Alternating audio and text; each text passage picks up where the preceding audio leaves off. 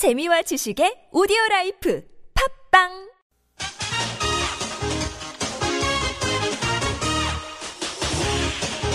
열린 아침 김만흠입니다. 3부 시작합니다. 열린 인터뷰 두 번째 시간인데요.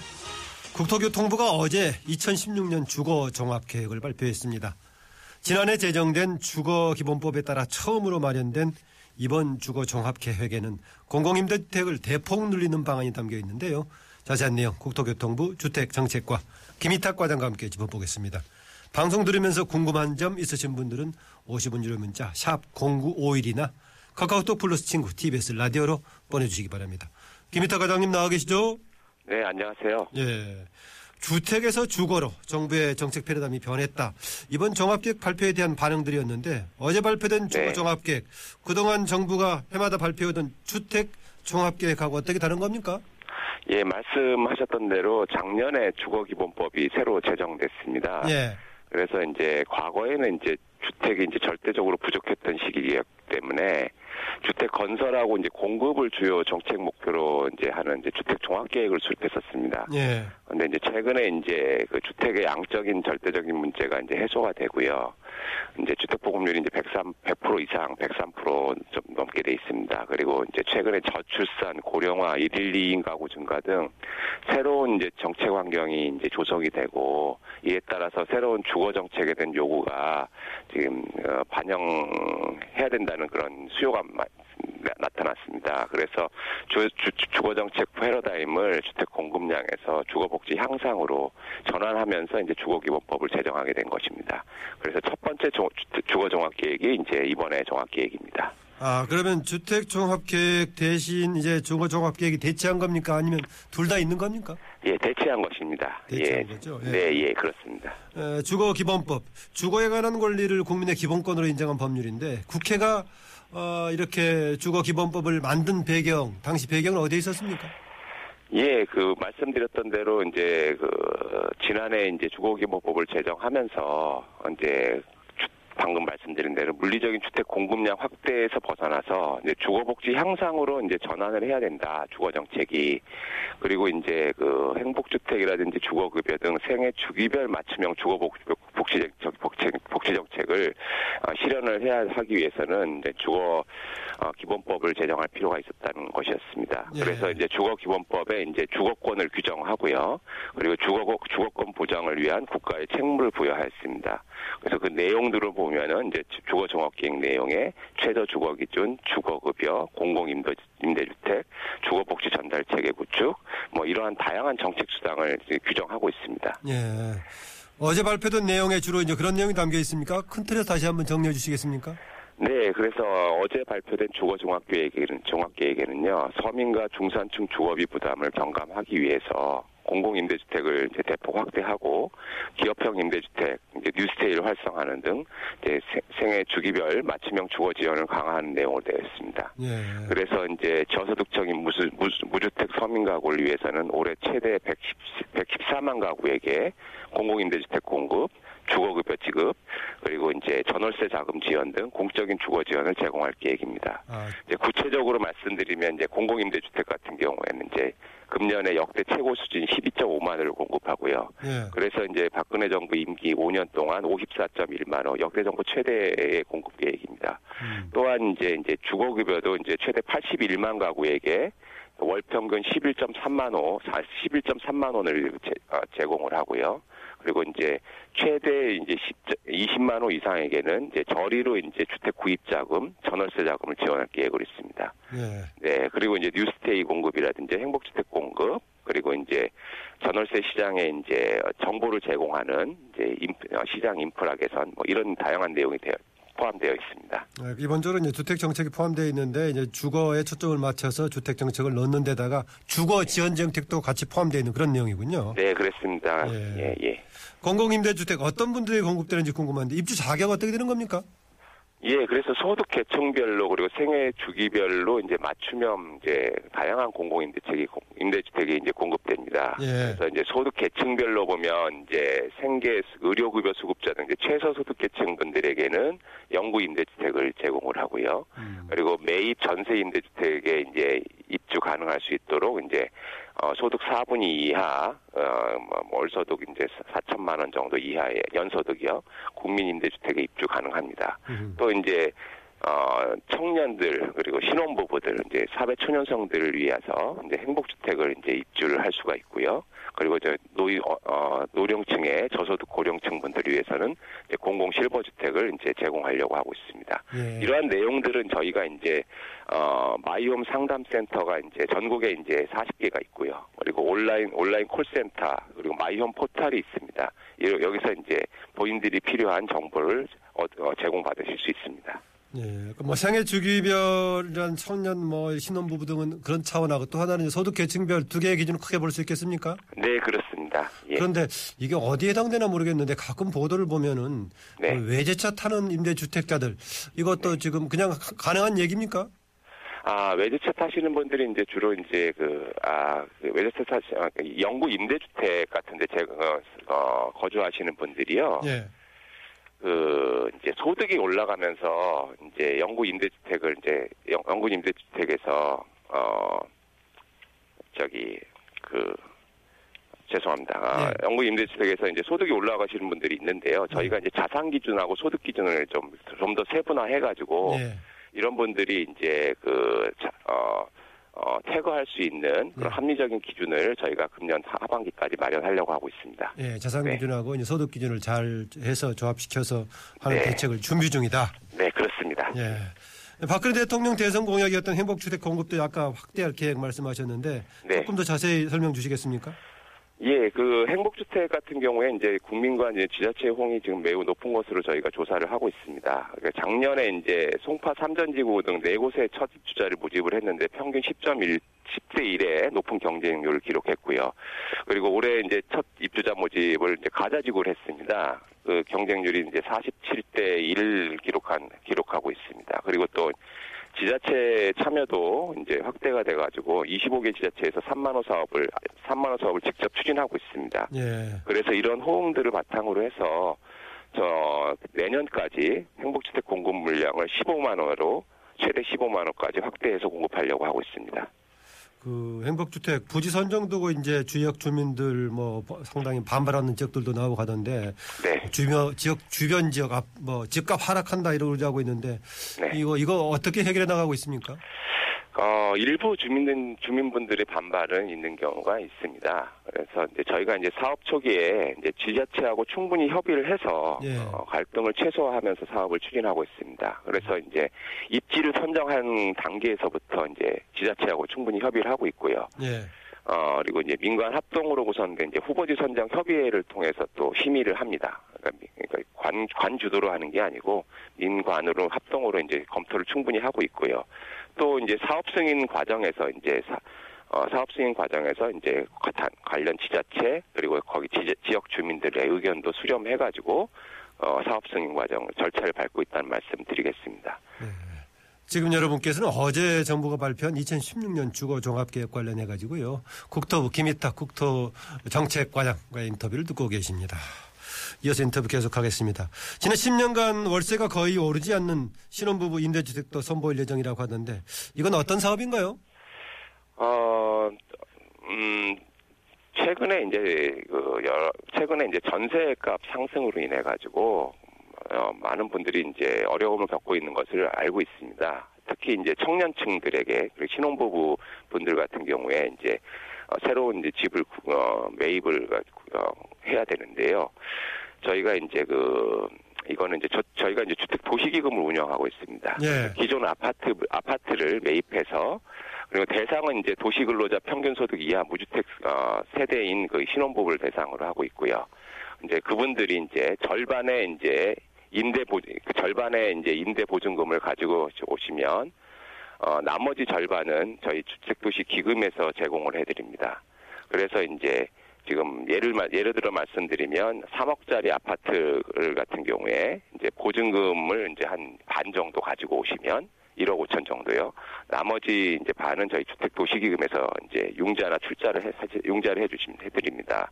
그러면 이제 월 어, 월 25만 원 정도 임대료를 고정적으로 10년 동안 내지 않으 인상하지 않고 안정적으로 거주할 수 있는 그런 어, 주택입니다. 아파트입니다. 예. 이 아파트는 60제곱 이하이고요. 60제곱 이하의 아파트고 이제 신혼부부분들이 이제 조사를 해서 이제 저희 LH 공사에다가 이제 어, 어, 저기 수요를 제출하시는 거고요.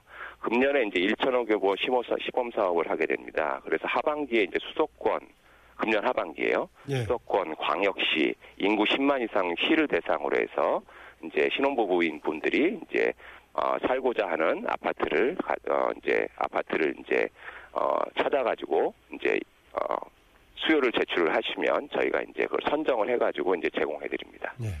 어, 정치자분들 몇분 의견 주셨는데요. 7771님께서 경쟁률이 높다고 자랑할 게 아닌 듯 합니다. 필요한 분들에게 충분히 제공하는 게 중요합니다라고 하셨는데 네, 예. 어디에 얼마나 공급할 예정입니까? 아, 이 신혼부부 임대주택 같은 경우에는 신혼부부 그 매입 임대 리츠 같은 경우에는요. 방금 말씀드렸던 대로 금년에 시범 사업으로 1천호 정도 합니다. 아. 시범 사업으로. 그런데 왜 말씀을 드리냐면 어, 이 저희가 그 주택 도시 기금 같은 경우에 이제 작년에 예- 예산을 받 예산을 국회에서 이제 그 통과시켜 가지고 운영하고 있는 거거든요. 예. 예, 그래서 이제 금년에 이제 금년 예산은 이제 아, 내년 예산에 좀 더 이 좀 더 활성화 시키려고 더 확대하려고 하고 있고요. 대상 지역은 방금 말씀드렸던 대로 수도권하고 광역시 인구 10만 이상 시를 시에 있는 분들이 대상이 되고 이분들이 수- 신청을 해주시면 그걸 또 토대로 해가지고 또 금년에 이제 국회에서 내년도 예산 심의할 때 예. 저희가 이제 국회에서 많이 좀 더 예산을 좀 더 확보하려고 그렇게 하고 있습니다. 그래서 많은 어, 어, 의견을 주시면 저희가 이제 최대한 어, 어, 어, 필요한 분들에게 제공할 수 있도록 어, 최선을 다하려고 하고 있습니다. 예, 올해는 시범 사업 수준이고 올해 네. 의견 반영해서 내년 예산도 책정하고 좀 계획도 확장하겠다 이런 네, 얘기군요. 그렇습니다. 어, 아까 이제 주거비 지원 차원의 전월세 같은 전월세 지원 같은 주거비 지원 차원의 문제에 대해서 이번에 강화했다는 내용 포함되어 있는데 네. 구체적으로 어떻게 하겠다는 것인지 좀 간략하게 주시겠습니까? 예, 그 생애 처음으로 이제 주택을 구, 구입하시는 분들에게는요, 네. 어, 한시적으로 6개월간 어, 그 금리를 최저 1.6%까지 낮추어서 이제 매입 자금을 어, 주택 구입 자금을 지원해 드리고요. 예. 생애 최초 구입 저, 집을 장만하시는 분들이요. 그리고 이제 버팀목 전세 대출해 가지고 이제 어 전세 대출 금리도 이제 0.2% 인하를 하고요. 일괄. 신혼가구 같은 경우에는 다전야구처럼 0.5%를 또 추가 우대를 하게 됩니다. 그래서 예. 어, 신혼가구, 신혼가구 같은 경우에는 대출폭도 이제 뭐, 이, 2천만 원, 1에서 2천만 원, 그래서 1억 4천만 원까지 이제 제공이 되시고요. 어, 이렇게 하면 이제 금년에 이제 70, 75만 명을, 예, 약 600억 원의 주거비 절감 효과가 있을 거로 예상하고 있습니다. 예. 지금 5월 30일까지 신청을 어, 받았는데요. 어, 생애 최초 주택 구입 대출은 4배가 증가했고 전세자금 대출 같은 경우에는 약 3배가 어, 접수돼서 이제 신청이 이제 많이 늘고 있고요. 아, 말씀 말씀드린 대로 어, 75만 명 정도 어, 어, 효, 어, 이제 혜택을 받으실 거라고 예상하고 있습니다.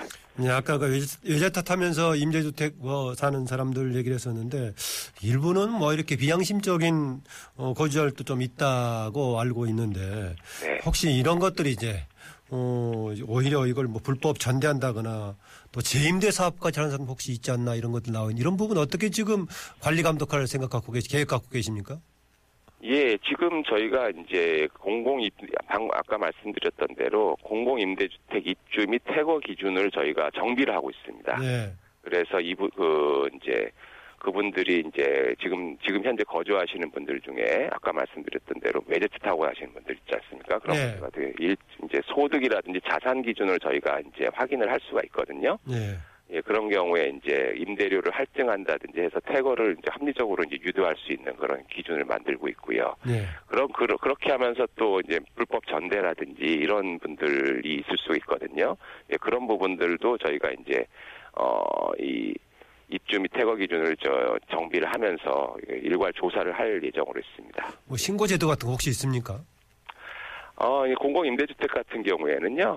공공 임대주택 같은 경우에는 이제 일반 그 저기 LH라든지 이제 저 공공에서 이제 관리를 하고 있습니다. 네. 그래서 그런 경우에는 어 이제 방금 말씀드린 이제 이 입, 입주 및 퇴거 기준에 의해 가지고 이제 어 퇴거를 시키는 그런 쪽으로 이제 어, 하고 있습니다. 네. 네, 하여튼 뭐 정부의 이번 계획에 여러 가지 같이 포함되어 있는 행복주택 뉴스테이 여기에다가 주거 지원 여러 가지 포함되어 있는데 네. 이제 당장은 그렇게 이제 서민들의 생활에서 이런 것에 대해서 효- 정부의 정책 효과를 체감하기는 쉽지 않은데 네. 정책 효과 언제쯤 날 걸로 전망하십니까? 어, 지금 저희가 이제 행복주택 사업 같은 경우에도 지금, 어, 내년에 이제, 내년까지 이제 15만 원 공급한다고 말씀드렸는데요. 예. 어, 금년에 이제, 이게 지금 작년에 첫 입주를 시작했습니다. 행복주택 같은 경우에. 그래서 이제, 그, 그, 그, 그리고 뉴스테이 사업 같은 경우에도 2014년에 법이, 어, 법이 만들어지고, 민간 임대주택 법이 만들어지고, 작년부터 이제 추진이 된 것이었습니다. 예. 그래서 이제 행복주택 같은 경우에는 그- 그런데 이제 금년에 이제 올해 이제 만호 만 812호가 이제 입주자를 모집할 계획으로 있습니다. 작년에 847호였고요. 예.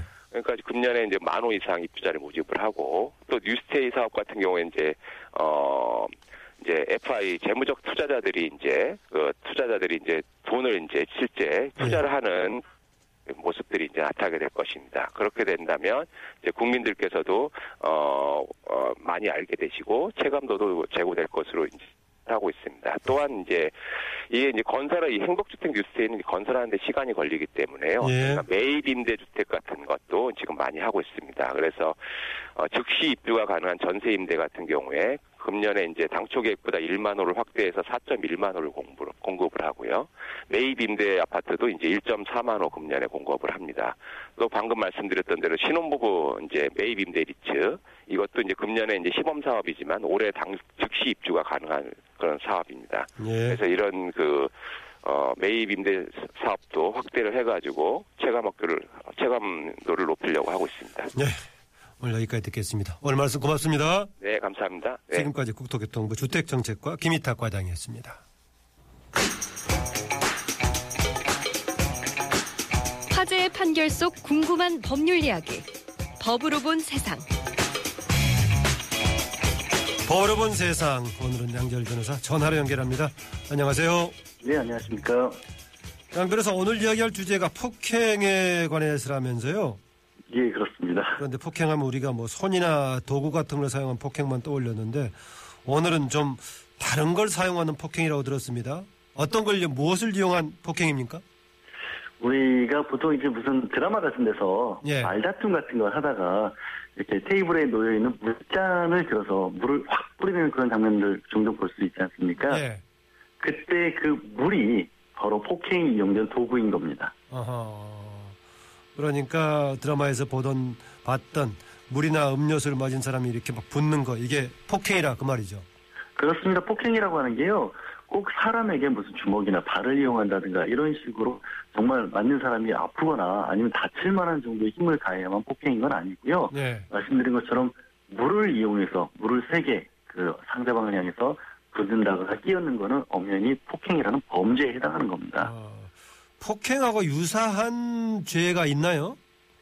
폭행하고 유사하다면 많이 혼돈할 수 이제 상해의 경우인데요. 아, 상해요. 상해 같 예예 상해 같은 경우는 이제 폭행이 원인이 돼서 사람의 어떤 신체의 생리적 기능 자체라든가 아니면 몸에 어떤 상처를 남기게 되는 정도가 됐을 때 상해인 거고 폭행은 이 사람이 다쳤느냐 안 다쳤느냐와 상관없이 그 직접적이건 간접적인 간에 사람을 향해서 어떤 힘을 썼을 때는 다 폭행이 됩니다. 어, 지금 조금 전에 얘기했던 그 물로 끼얹은 이른바 물사대기 사건 이게 법정 소송으로 갔던 거 사례들이 있겠죠?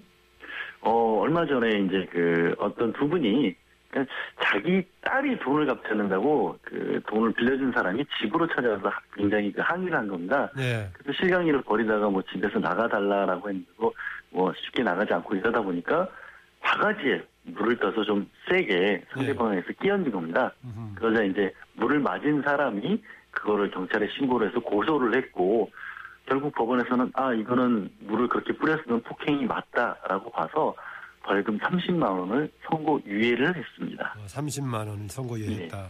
그게 물을 끼얹었을 경우 이중적인 의미가 있을 것 같은데 한, 한편으로는 때릴 수는 없겠다. 우리가 흔히 알고 있는 폭행은 못하겠다라는 것도 있고 다른 한편으로 오히려 이것을 굴욕을 더 줄 수 있다라는 것도 있겠는데 예. 그런데 이게 폭행죄까지 물을 수 있다라는 것은 주로 이제 법적 근거는 뭡니까 이게?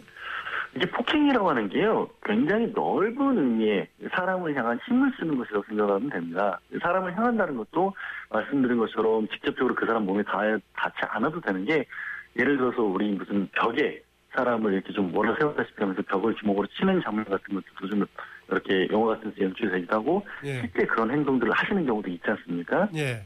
그런 것도 넓은 폭행이라고 볼 수가 있고요. 예. 아니면 나란히 앉아 있는 테이블에 테이블을 굉장히 세게 꽉 내려 찍으면 또 이 같이 앉아 있는 사람 입장에서는 그걸 또, 어, 뭐 어떤 뭐 힘의 어떤 과시로 받아들일 수 있고 그 힘이 직접적으로 자신에게 이렇게 쓰여졌을 때 어떤 일이 벌어질까를 또 생각하면서 받아들일 수밖에 없잖아요. 예. 뭐 그렇기 때문에도 그렇지만 어쨌든 모든 그런 경우가 다 폭행에 해당합니다. 침 뱉었을 경우 어떻게? 상대방에게.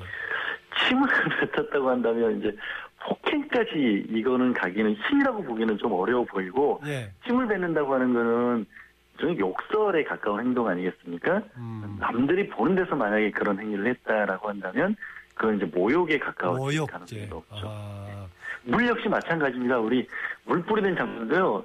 뭐 몇 가지로 묘사가 되는데 컵에 있는 거 세게 상대방에서 정면을 확 뿌리는 게 있고 예. 아니면 컵을 컵 같은 걸 들어서 이렇게 머리 위에서 천천히 내려보는 그런 장면도 있지 예, 않습니까? 예, 그런 경우에는 이게 이게 폭행 힘을 썼다고 보기는 어렵고 아무래도 좀 수치심을 불러일으키는 모욕에 가까운 행동이 되겠죠. 아까 제가 사실 질문했던 게 그거였습니다. 폭행하고 유사한 범죄가 뭐가 있냐 했을 때. 아, 예, 예, 예. 이쪽도 강하게 직접 다치게 했을 경우가 상해가 되는 것이고 네, 예. 근접한 게 모욕죄가 있겠군요. 예, 예. 예.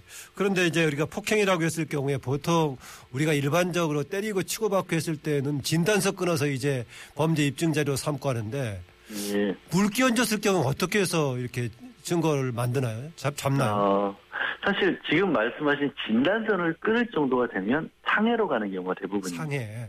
예. 근데 진단서가 나오지 않는 정도라고 해도 폭행은 맞는 거고요. 이거는 뭐 마찬가지입니다. 보통의 어떤 문제와 마찬가지로 그 현장을 목격했던 사람이 증언이 있다거나, 사진을 찍어 놓거나. 예, 사진을 찍었다거나, 공개적인 장소 같은 경우 요즘엔 워낙에 CCTV 같은 게 많이 있으니까 그런 것들을 이용해서 입증을 할 수밖에 없는 거죠. 어. 그리고 이 아마도 이 물을 이 사건에서 물을 뿌린 상대방 같은 경우도 어, 내가 이게 무슨 죄가 되느냐라고 생각을 했기 때문에 그 물을 뿌렸다는 사실 자체를 부인하지는 않았을 가능성도 굉장히 높고요. 아하, 아. 예, 실제 이렇게 지금 양조련사가 알려주고 그러면은 이제 그거 알고 있겠죠 이제 폭행. 아 이제는 거. 이제 이 방송을 들으신 분들께서는 이제 아 이게 폭행이 되는 걸 알고 스스로 이제 그런 일을 했다는 걸 뭐 자백을 안 하실 수도 있겠지만 아마도 이전까지만 해도 아 이거를 했다고 무슨 범죄가 되냐라고 생각하는 경우가 많았을 것이기 때문에 그것까지는 그냥 인정했을 가능성도 높죠. 어, 어, 일단 뭐 셀카도 찍고 이제 그러겠네요 물 맞으면. 아니 물을 맞으면서 동시에 셀카시키는 좀 어렵지 않을까요? 예. 예, 물 말고 다른 걸 사람에게 끼얹은 이런 사건도 있다면서요. 뭐 이런 비슷한 유형으로 뭐 길을 가는 사람과 말다툼을 벌인 끝에 손에 들고 있던 캔커피를 이렇게 뿌렸던 경우도 있었습니다. 캔커피를요? 그 경우에는 이제 범죄 죄질 자체가 괜히 길 가는 사람에게 특별한 이유 없이 또 언제가 버리다가 그런 일을 벌이는 바람에 실제로 그 경우에는 어, 징역 8월에 물론 집행유예를 받긴 했지만 실형이 선고되기도 했습니다. 예. 그 물을 어느 방향에서 뿌리냐에 따라서 폭행죄가 됐다 안 됐다 아니면 또 모욕죄가 된다 뭐 이런 것도 있나요? 그러니까 뭐 정확히 어떤 방향이라고 말씀드리기보다는 물의 양이라는 것도 굉장히 뭐 어느 정도 기준이 될 수 있을 것이고요. 예. 또 말씀드린 하신 것처럼 방향이 정면에서 했느냐 아니면 사람을 최선 향했느냐 아니면 또 힘의 강도가 아 이게 맞았을 때 이 표현 자체를 물 저도 정, 정확히 이런 표현을 쓰는지 몰랐습니다만은 물 싸대기라는 표현을 쓰더라고요. 예, 예. 그, 그 싸대기라는 게 이렇게 뭐 뺨 같은 걸 맞았을 때 쓰는 표현인데 물을 맞았더라도 그런 정도로 맞은 거냐 아니면 정말 말씀하신 것 말씀드린 것처럼 아 이거는 창피 주는 차원에서 그냥 네. 끼얹은 것이냐에 따라서 이게 폭행으로 갈지 모욕으로 갈지도 달라질 거고요. 물이 같은 물이라고 할지라도 만약 이 경우에 좀 뜨거운 물 있지 않습니까? 예, 예. 뭐그 화상을 입을 정도로 그건 상해도 같이 될 수 있겠고. 네, 그건 바로 상해로 갈 수가 있겠죠. 어. 또 혹은 정말 또 이게 어 가정이 있지만 뭐 얼음물 같은 경우에는요 안에 드는 얼음 조각 같은 게 사람을 다치게 할 가능성도 있기 때문에 이거는 조금 더 강한 특수 폭행 같은 거로 갈 가능성도 있습니다. 어, 그러니까 바가지에 떠서 했을 경우에는 폭행이 될 수 있겠지만은 애들 물총으로 얼굴 했을 경우에 모욕죄가 될 가능성도 있군요. 네, 그런 여러 가지 가능성이 있습니다. 예. 뭐 구체적인 형, 형태에 따라 좀 달라지겠죠. 하여튼 뭐 이렇게 신체에 가한 거 이런 폭행이 설이라든가 다른 기체로 가지고도 영향을 미치는 그런 사례 같은 게 있습니까? 또 법원에서 어떤 얘기를 했냐면요. 다른 이제 실제로 이건 폭행이 되지는 않는다라고 하면서 그다음에 이런 경우는 폭행이 될 수 있다라고 한 게 뭐였냐면 귀에 대고 뭐 어떤 특수 장비를 이용해서 굉장히 큰 소음을 만들어낸다. 그러면 귀에 상처를 입을 정도로까지 폭- 그 소리가 날 수도 있지 않습니까? 네. 그럴 경우에는 그 높은 소리를 내는 것도 폭행이 될 수 있다라고 판례가 나온 적이 있습니다. 그 아니면 다른 기체 같은 경우도 마찬가지겠죠. 공기 중을 이용해서 뭐, 뭐 최신 무기 같은 것도 뭐 초음파를 이용하다 이런 얘기도 나오지 않습니까? 예, 예. 그런 것들을 썼을 경우에도 사실 폭행에 해당할 가능성이 있죠.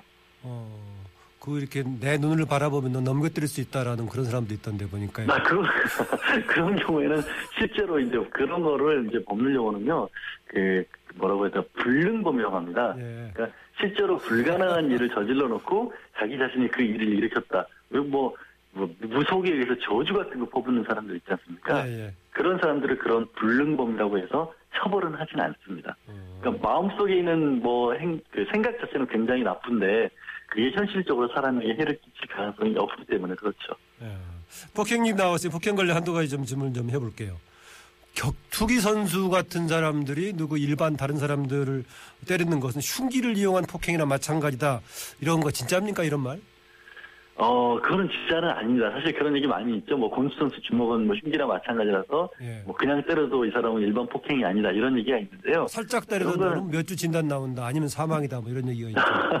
그러니까 그런 것들은 다 농담이라고 그냥 받아주시면 될 것 같고 다만 이게 왜 그런 얘기가 나왔냐면 그 정말로 격투기를 했거나 권투를 한 사람이 때리면 아무래도 일반적으로 그런 운동을 안 하시는 사람들이 때린 것보다 상처를 크게 입을 가능성이 높죠. 예, 예. 그러니까 많이 다치니까 처벌을 강하게 받는 거지 그 사람이 격투기 선수라는 이유로 처벌을 받는 건 아닙니다. 예, 예. 예, 이건 어떻습니까. 그러면? 안경 낀 사람을 때리면 살인 미수다. 이런 어렸을 때 들었던 얘기가 있는 것 같은데. 예, 그것도 역시 뭐 그냥 농담이나 루머인데 다만 이제 안경을 끼고 있는 사람의 경우에는 그 안경 쪽을 때리게 되면 그 사람이 흉기를 애초에 처음부터 가지고 있었던 건 아니지만 이 끼고 있었던 안경 때문에 더 크게 몸을 다칠 가능성이 있죠. 예. 그렇게 됐을 경우에는 일반 폭행보다는 상해, 상해 중에서도 조금 크게 눈을 다치게 되면 예를 들어 중상해 쪽으로 갈 가능성이 있기 때문에 그래서 아마 조심하라는 얘기가 좀 와전이 되다 보니까 말씀하신 것처럼 아예 살인 미수다 이런 식으로까지 얘기가 나온 것 같아요. 예, 안경 쓰고 좀 위험성을 있으니까 미필적 고의 정도는 될 수 있겠군요. 뭐 그런 정도가 될 수도 있죠. 만약에 경우에 그 사람이 크게 다쳤다 그러면 아 너는 안경을 끼고 있다는 거 아니면 저 조심을 해야 되는 거 아니냐라고 해서 중상해의 미필적 부위가 있었다 이런 식으로 판결이 날 가능성이 높아지는 거죠. 예, 오늘은 우리 법에서 폭행을 어떻게 보는지 관해서 알아봤는데요. 옷깃만 스쳐도 인연이라고 했었는데 잘못하면 이제 뭐 스치다가 저 싸울 상황도 생길 것 같기도 한데 마지막으로 폭행 없는 사회가 되기 위해서는 어떻게 하는지 한 말씀 주시고 마칠까 합니다. 우리 폭행이라고 하는 거를 굉장히 법적으로는 좀 원시적인 범죄라는 표현을 씁니다. 이제 어느 정도 문명적으로 제도가 된 사람들 사이에서는 없어져야 될 게 폭행이라는 범죄라는 뜻인데요. 다른 것보다도 날도 더워지고 좀 무더워지는데 욱하는 마음, 순간적인 기분 잠깐만 억누를 수 있는 이 폭행이라는 범죄로 괜히 이제 어, 서로 피해를 보는 그런 일이 없겠죠.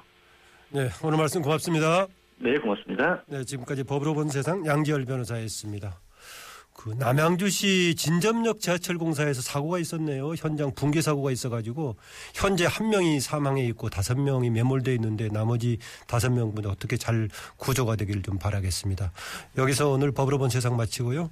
어, 시사에서 지식을 얻다로 이어집니다.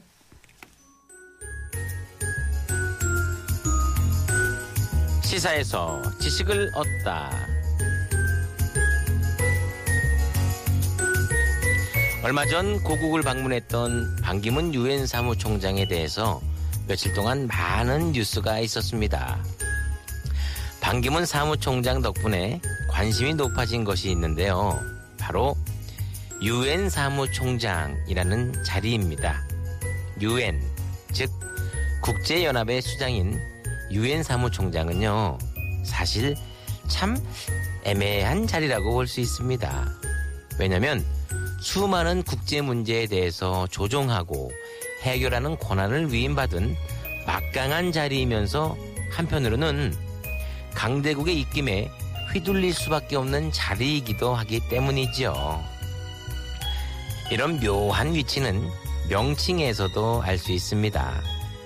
사무총장이라는 다소 생소한 번역을 한 게요.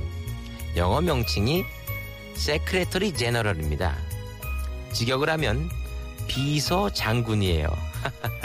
좀 희한하지 않습니까?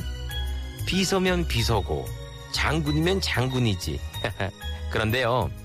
이 명칭 안에 이 자리의 역할과 고민이 다 들어 있습니다. 미묘한 국제 문제에 대해서는 유연한 행정가가 되고 또한 힘이 필요할 때는 강력한 지휘자가 되어야 하는 복잡한 자리임을 사무장이면서 총사령관, 즉 사무총장이라는 희한한 이름에서 알 수 있는 거죠. 전직 사무총장 중에 한 분은요, 유엔 사무총장은 세상에서 가장 어려운 직업이다. 라고 했답니다. 가장 어려운 직업이라. 여러분도 그렇게 생각하시나요?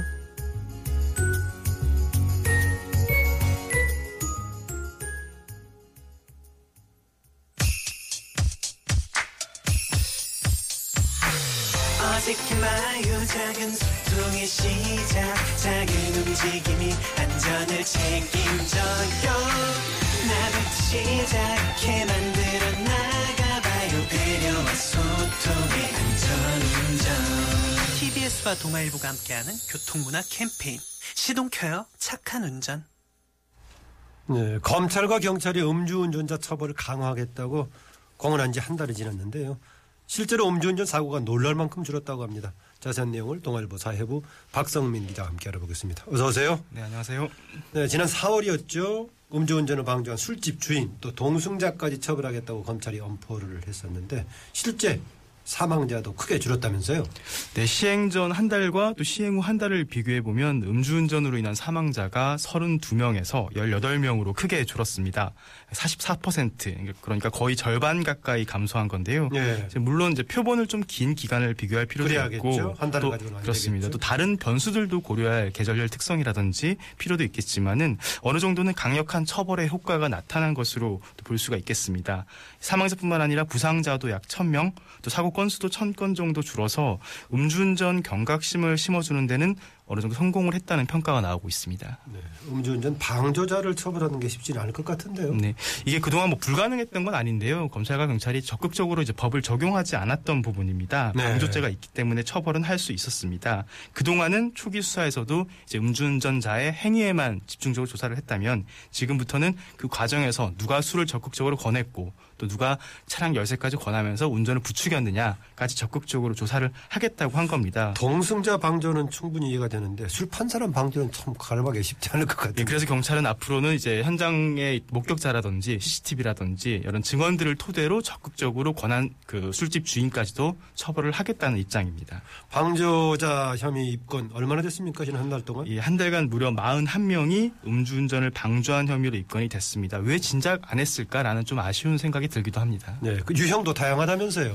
네, 가장 많은 경우가 음주운전을 하도록 적극적으로 개입을 한 거고요. 적극적으로 방조가 차원 그렇습니다. 넘어서. 예. 예. 차 열쇠를 주면서 아 그 정도 마신 건 단속 안 걸려 라면서 적 운전을 하라고 부추긴 경우죠. 예. 예, 이런 경우가 31명이나 되고요. 또 운전을 해야 하는 걸 뻔히 알면서 술을 판매한 아까 말씀드린 식당 주인이 예. 8명 적발돼서 입건이 됐습니다. 어, 식당 주인이 8명이나 짚고 있군요. 네, 그렇습니다. 그리고 또 회식 많이 하시는 직장인분들 좀 유념을 하셔야겠는데요. 부하 직원의 음주운전을 그대로 알면서도 방치한 내버려둔 직장 상사 또한 분이 입건됐습니다. 특히 유념해야 되겠군요. 그렇습니다. 예, 네. 부작위에 의한 방조범이라고 하는데요. 이제 부하 직원에 대한 관리 책임이 상사에게 있는데 그걸 적극적으로 행사하지 않았다. 라고 해서 한 명이 입건이 됐습니다. 이, 그 입건자들을 관계를 보면은 41명 중에 직장 상사나 동료가 11명이나 됩니다. 오늘 저녁에 회식이 있으시다면 좀 조심을 하셔야겠습니다.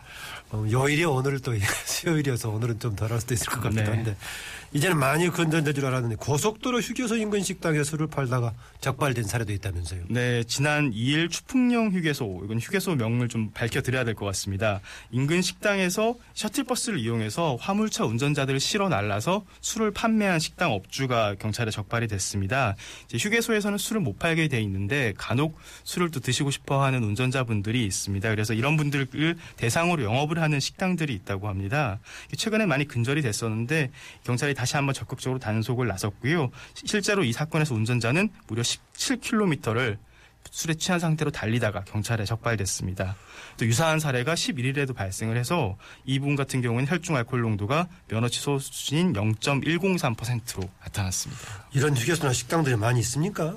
네, 그동안 많이 근절된 걸로 경찰도 파악을 하고 있었는데요. 최근에 이 이번에 단속된 추풍령 휴게소 주변에도 서너 곳이 있는 것으로 경찰이 파악을 하고 있고요. 예. 전국적으로 이렇게 휴게소 주변에 이런 조그마한 홈을 파서 사람들이 들락날락하게 만들어서 주변에 셔틀버스를 대놓고 식당에서 화물차 운전자들을 이렇게 실어 나르는 이런 식당들이 한 20여 곳 정도 요주의 이 휴게소가 있다고 합니다. 아, 대형 화물차 운전자를 대상으로 영업을 하고 그렇습니다. 밤새 장- 장거리 운행을 하니까 잠깐 쉬면서 반주로 한 잔 정도 하시고 또 운전을 하시려는 분 들을 대상으로 이제 노려서 영업을 하시는 거죠. 어, 그러면 만약에 이제 사고를 나게 된다면 대형 사- 화물차의 경우에 사고가 크게 파장이 크겠죠. 그렇습니다. 최근 사고를 봐도 화물차 같은 경우는 아무래도 큰 사고로 이어질 가능성이 크기 때문에 경찰은 이제 고속도로 순찰대를 통해서 적극적으로 단속에 나설 예정입니다. 네, 음주운전 사망자가 절반으로 준 걸 보면 방조범 처벌뿐 아니라 다른 요인들도 좀 있을 것 같기도 한데요. 네, 동승자, 방조범뿐만 아니라 운전자 본인에 대해서도 강한 이제 페널티가 부과됐습니다. 면허 정지나 취소만큼 이제 운전자들이 많이 두려워하는 게 재산상의 피해잖아요. 네. 음주운전 전력이 있는데 음주운전 사- 또 하다가 사망 사고를 냈거나 또 최근 5년간 다, 네 차례 이상 음주운전 적발됐고 이번에 다섯 번째 적발된 그런 상습 운전자들이죠. 네. 이런 분들 네 명의 경우에 이번에 차량을 몰수하기로 했습니다. 몰수가 됐습니다. 이렇게 이제 몰수된 차량은 이제 국고로 귀속이 돼서 공매 처분을 하게 됩니다. 한 번 실수로 이제 차 한 대가 날아가 버리는 거죠. 현재 혈중 알코올 농도 이제 단속 기준이 0.05%가 기준인데 더 낮아질 가능성이 있습니까? 네, 경찰, 검찰이 이제 투트랙으로 생각을 하고 있습니다. 단속과 처벌을 동시에 강화하겠다고 하는데요. 경찰은 특히 최근에 이 여론 조사를 통해서 국민 여론을 좀 파악을 하고 있는데 응답자의 무려 75%가 단속 기준 강화할 필요가 있다. 충분히 공감한다라고 대답을 그래서 했습니다. 강화될 가능성이 있군요. 근데 올해 안에 이르면 올해 안에 개정될 수도 있을 것 같습니다. 다른 나라 기준은 되게 어느 수준입니까? 네. 어, 술을 한 잔도 마실 수 없는 나라도 있고요. 운전할 네. 수 없는 나라도 있고요. 0.08 우리보다 조금은 관대한 나라도 있습니다. 그런데 공통적인 게 음주운전 수- 단속 기준이 낮을수록 허용치가 높을수록 사- 음주운전 사망자 비율이 높고요. 음주운전 가- 단속 기준이 까다롭게 할수록 음주운전자 음주운전으로 인한 사망 비율이 높습니다. 일례로 일본은 0.03%인데 예. 교통사고 사망자 비율이 아, 음주운전으로 인한 사망자 비율이 6%에 불과하거든요. 어허. 근데 0.08% 굉장히 관대한 캐나다 같은 경우에는 전체 사망자 가운데 음주운전 사망자가 30% 이상이 될 정도로 관대하기 때문에 아무래도 음주운전으로 인한 사망 사고가 많이 일어나고 있습니다. 어, 헝가리 체코가 단속 기준이 0이다 이 말은 무조건 조금이라도 뭔가 확인되면 처벌 대상이 되는 건가요? 한 잔이라도 마실 경우에 이 알코올 수치가 나올 경우에는 운- 단속이 되는 겁니다. 네. 네, 여전히 자신의 운전 실력을 과신하고 또 대리운전비 아깝다고 이제 운전대 잡으신 분들 많은데요. 단속도 처벌도 더 강화된다고 하니까 절대 음주운전을 권하지도 또 하지 말아야겠습니다. 오늘 말씀 여기까지 듣겠습니다. 감사합니다. 네, 감사합니다. 네, 지금까지 동아일보 박성민 기자였습니다. 네, 앞서 전해드린 것처럼 오늘 오전 7시 20분쯤에요. 경기도 남양주시 진접선 지하철 어, 공사 현장 붕괴 사고가 발생했습니다. 아까 당초 한 명이 숨지고 어, 다섯 명이 매몰된 것으로 저도 전해드렸었는데 조금 전 전해진 속보를 보니까 사망자 수가 안타깝게도 4명으로 좀 늘어났습니다. 진접선은 지하철 4호선을 연장하는 구간인데요. 목격자들에 따르면 작업 도중에 공사장 내부에서 폭발이 있었다고 합니다. 해당 현장에는 근로자 17명이 지금 작업을 하고 있었는데요. 이른 아침부터 일터에 나간 근로자들이 당한 참변이라 더 안타까운 마음입니다. 현재 소방당국이 수색 작업을 벌이고 있다고 하는데요. 추가적인 인명피해가 없길 바람입니다. 바랍니다. 오늘이 그 6월 첫날입니다. 뭐 5월 말이나 6월 첫날이나 같은 하루 연속이지만은 6월 첫날 새롭게 시작되는데 좋은 기분으로 뭔가 새로운 출발을 했으면 좋겠습니다만 안타까운 소식입니다. 그렇더라도 올 6월부터라도 좋은 소식 좀 많이 들렸으면 좋겠습니다. 열린 아침 김만음입니다. 오늘은 여기까지입니다. 저는 내일 아침 7시 5분에 다시 찾아뵙겠습니다. 그래도 좋은 하루 되십시오.